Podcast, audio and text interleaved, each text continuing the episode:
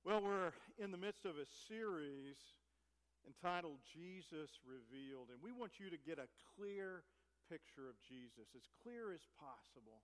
Uh, we want you to get the right caricature of Christ because we know that not everything we've heard is true. Uh, don't believe everything that has been said. You've heard of fake news, right? Not so true news. We've heard a lot of that in the last couple of years. And I don't know about you, but I am fascinated, intrigued, entertained when I walk through the, the uh, cashier aisle there at Publix or Kroger's. Because to the left, what do you see? You see tabloids, right?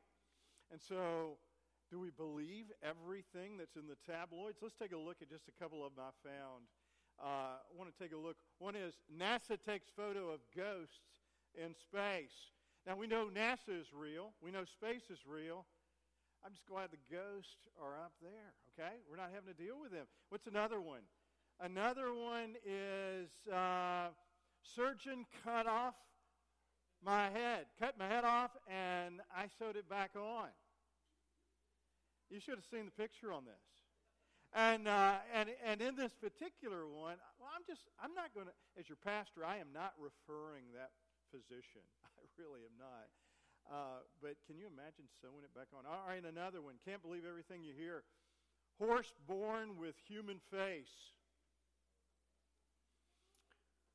Well, no awards for that horse at the county fair. You know, I mean, really kind of kind of strange. I mean, I believe there was a horse, no human face. Only partly right. Okay, last one. Uh, man fries eggs on his bald head. Um, for some of you, you may feel like you're gifted if you're bald. That's great. This definitely was a hothead. Um, and, and, and what I want to say about that is the guy was bald, he had eggs, but I'm not sure it got that high. You can't believe everything you hear. And yet, Scripture says the truth will set us free. What is true? And what is true about Jesus. Well, in this series, Jesus Revealed, we've been looking at the book of Matthew. And Matthew's main goal, there you go, Matthew's main goal is to make a compelling argument that Jesus is the Messiah, that he is the Savior of the world, that he's the long expected Redeemer that had been prophesied. And so, as he records different events and teachings, that is his objective, that is his purpose. And we find that those early Jewish leaders and believers and converts of Jesus gathered around him, and they were looking for community. They were looking to be guided and shepherd, shepherded and, and so Jesus reveals himself initially through calling them. He said, Simon Peter. Simon Peter must have been from the south. Simon Peter. And, and, and James and John. Follow me. And in that calling, Christ revealed himself. But today we look at the Sermon on the Mount, Matthew 5 through 7. And in that, it's not just one sermon. As Jesus gathers them together, as he sees that they are sheep that are lost and need teaching, it's not just one sermon. Many scholars believe this is a compilation of many teaching moments and sermons. And Matthew describes Jesus in this teaching as somewhat radical. Matthew helps us as, as we listen to Jesus bring in that Old Testament, the Old Covenant, the Old Agreement, the law, and, and overlaps it with the New Covenant. You'll remember when we share in communion, Jesus said, This is the blood of the new covenant, the new law. And he marries these in a wonderful way in this sermon, this Sermon on the Mount. And so he's on this hilltop and he's speaking to these that are very teachable. And I just wonder if there were religious leaders who were in the background where they could hear. And there is the Sea of Galilee not far away. And as he's teaching, he makes some difficult kinds of statements. One of them he says is, You have heard it said, but I say to you.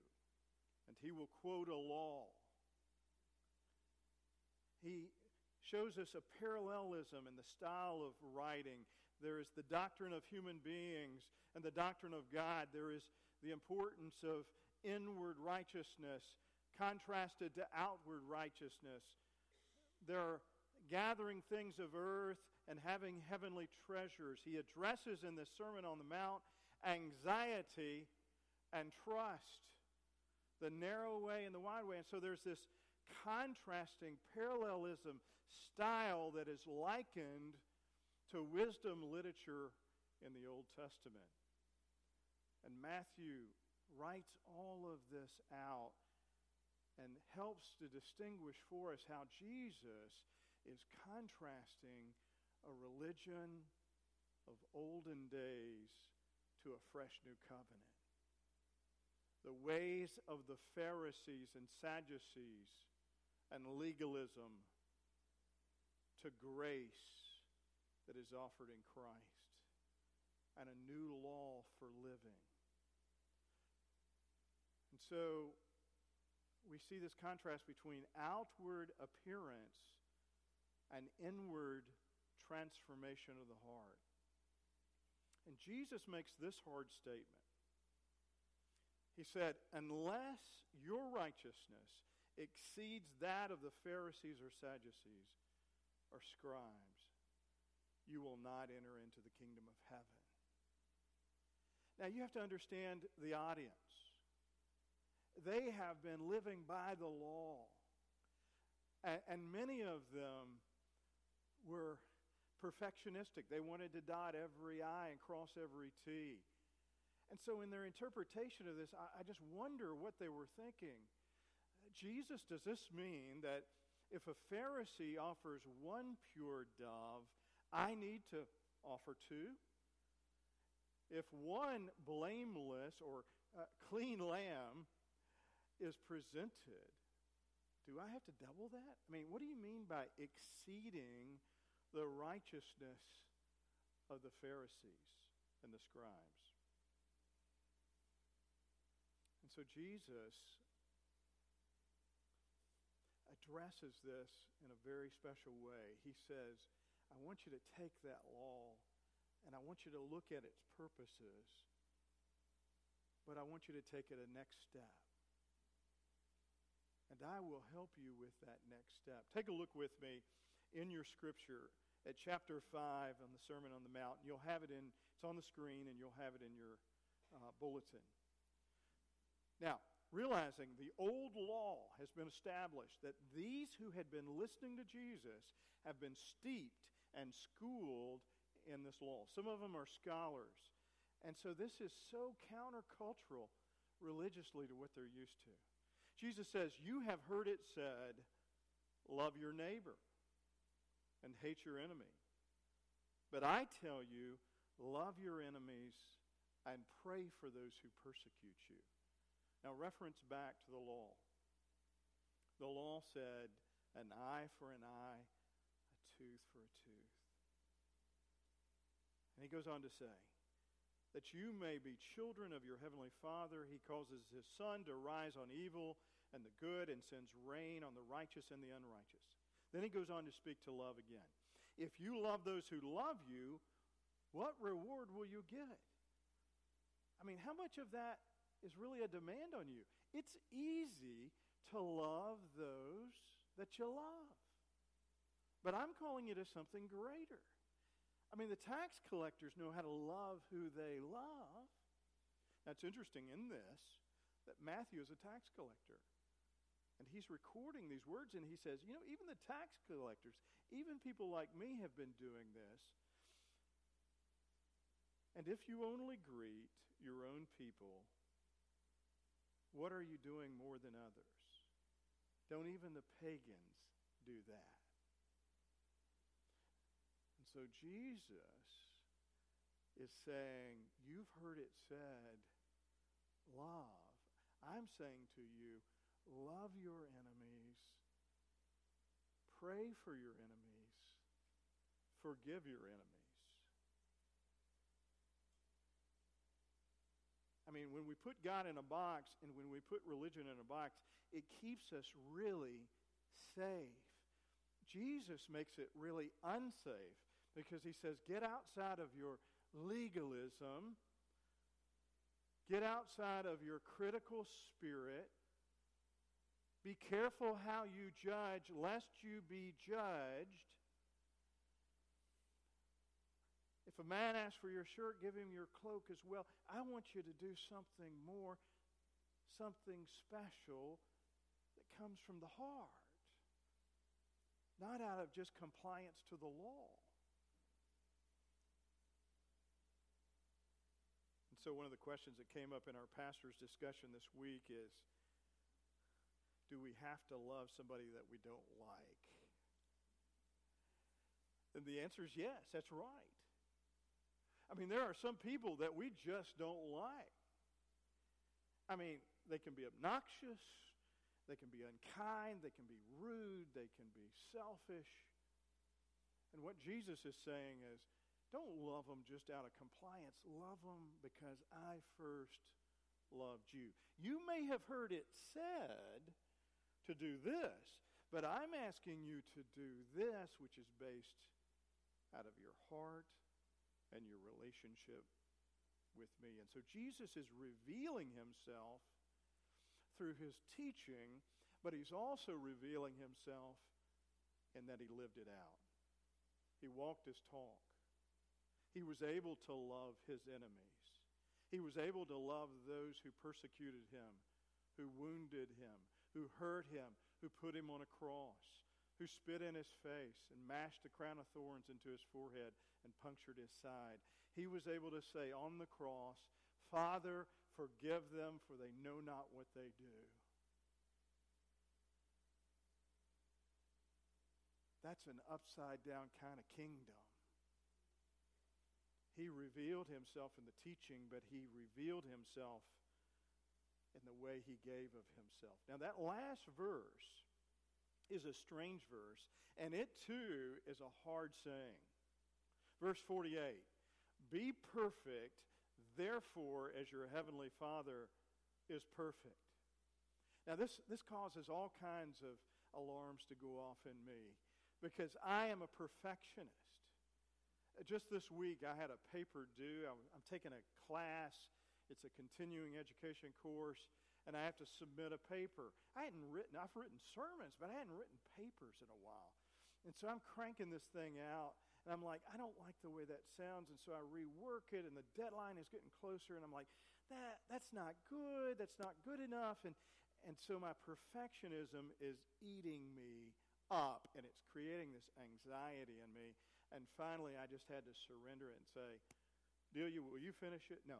I, I I, I finally had to say, enough is enough. I have done my very best. I've given of myself. I've made my best effort.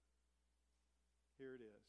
So I sent it to the professor online, as was. And there is a perfection in me, a perfectionism in me that can sometimes be an obsession.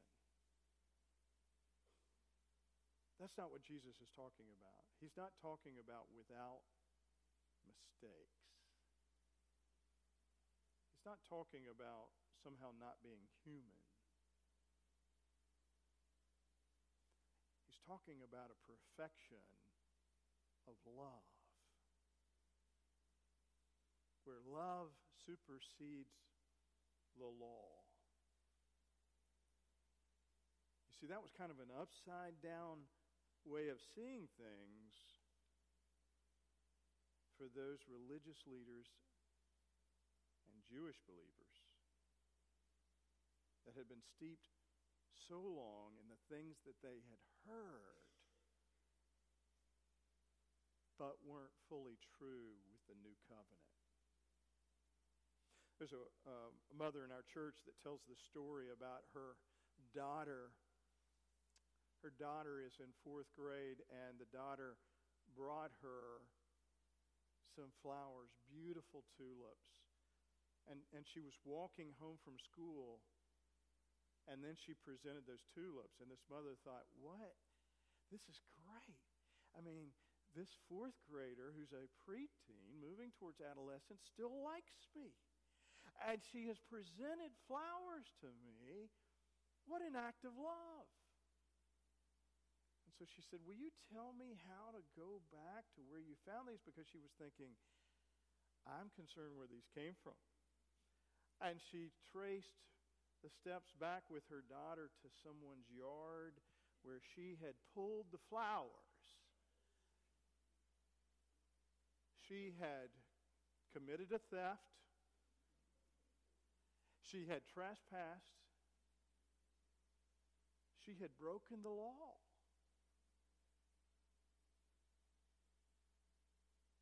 But in an act of love, she showed herself in a good way in her love and affection for her mother. One of the things I find about Jesus as I study his life, as he is revealed in the scripture, if you will go back to the stories, so often you will find that he puts people paramount to the law.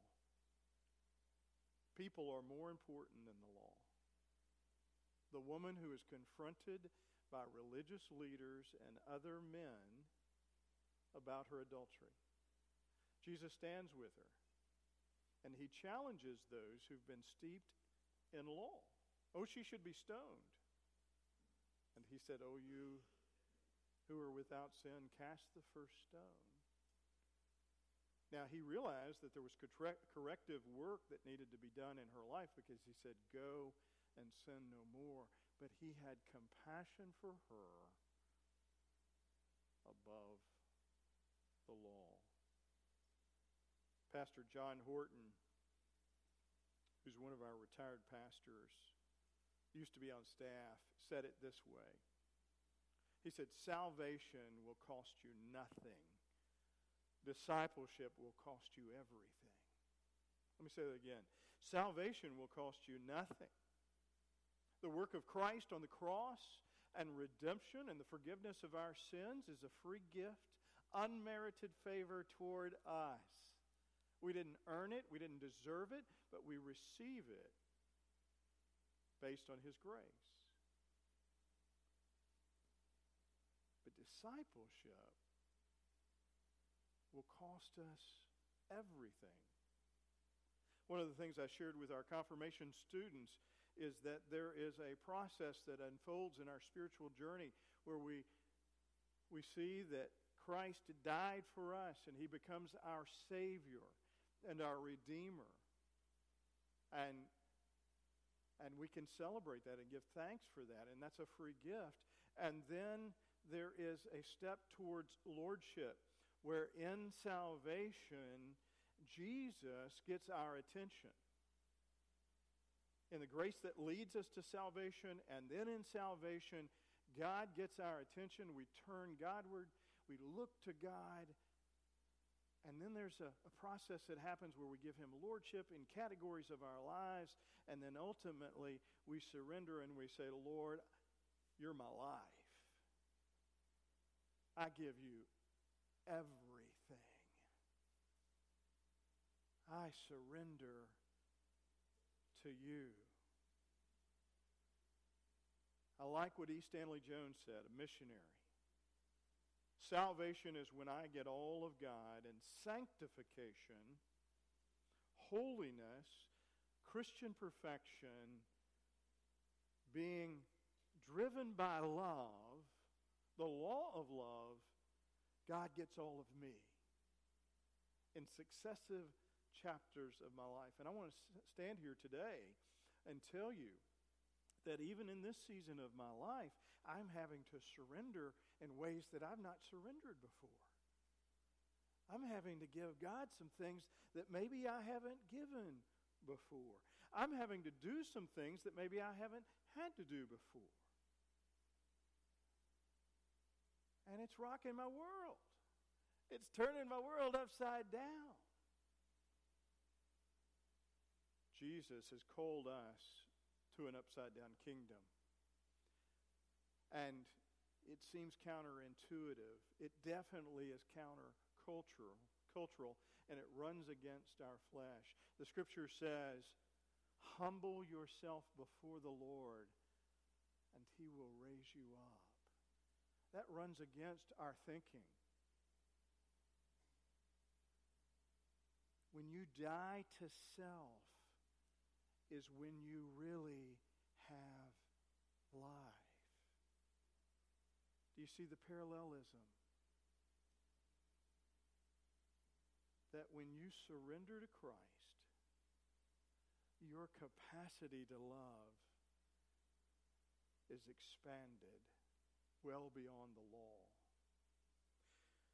The British preacher William Temple explained it well because when I come to this 48th chapter where Matthew records the words of Jesus, therefore, which is a summation passage which points to the passages above it. Therefore, be perfect as your heavenly Father is perfect, which the Greek word there means mature or grow or progress in maturity. Paul helps us with that in the New Testament as he writes the New Testament churches and says, I once thought and acted like a child, but now I have become a man. He is speaking of maturity and moving forward. How do we do that? How, in my own strength, am I able to live out this Christian maturity? To rise above the law and to live based in a love that is in my heart for God. William Temple said this. He said, I would love to create great plays and dramas like William Shakespeare. Yet if I tried, I'd probably fail because I am not William Shakespeare. How I wish I could live a life of love like Jesus Christ, to be obedient to a heavenly Father to love the world, offering compassion to those in need. How I wish that for me. But I could never do that because I am not Christ. Yet, if you could take and place the genius of William Shakespeare in me, I would be a great playwright. I could script dynamic dramas. I could be prolific as him.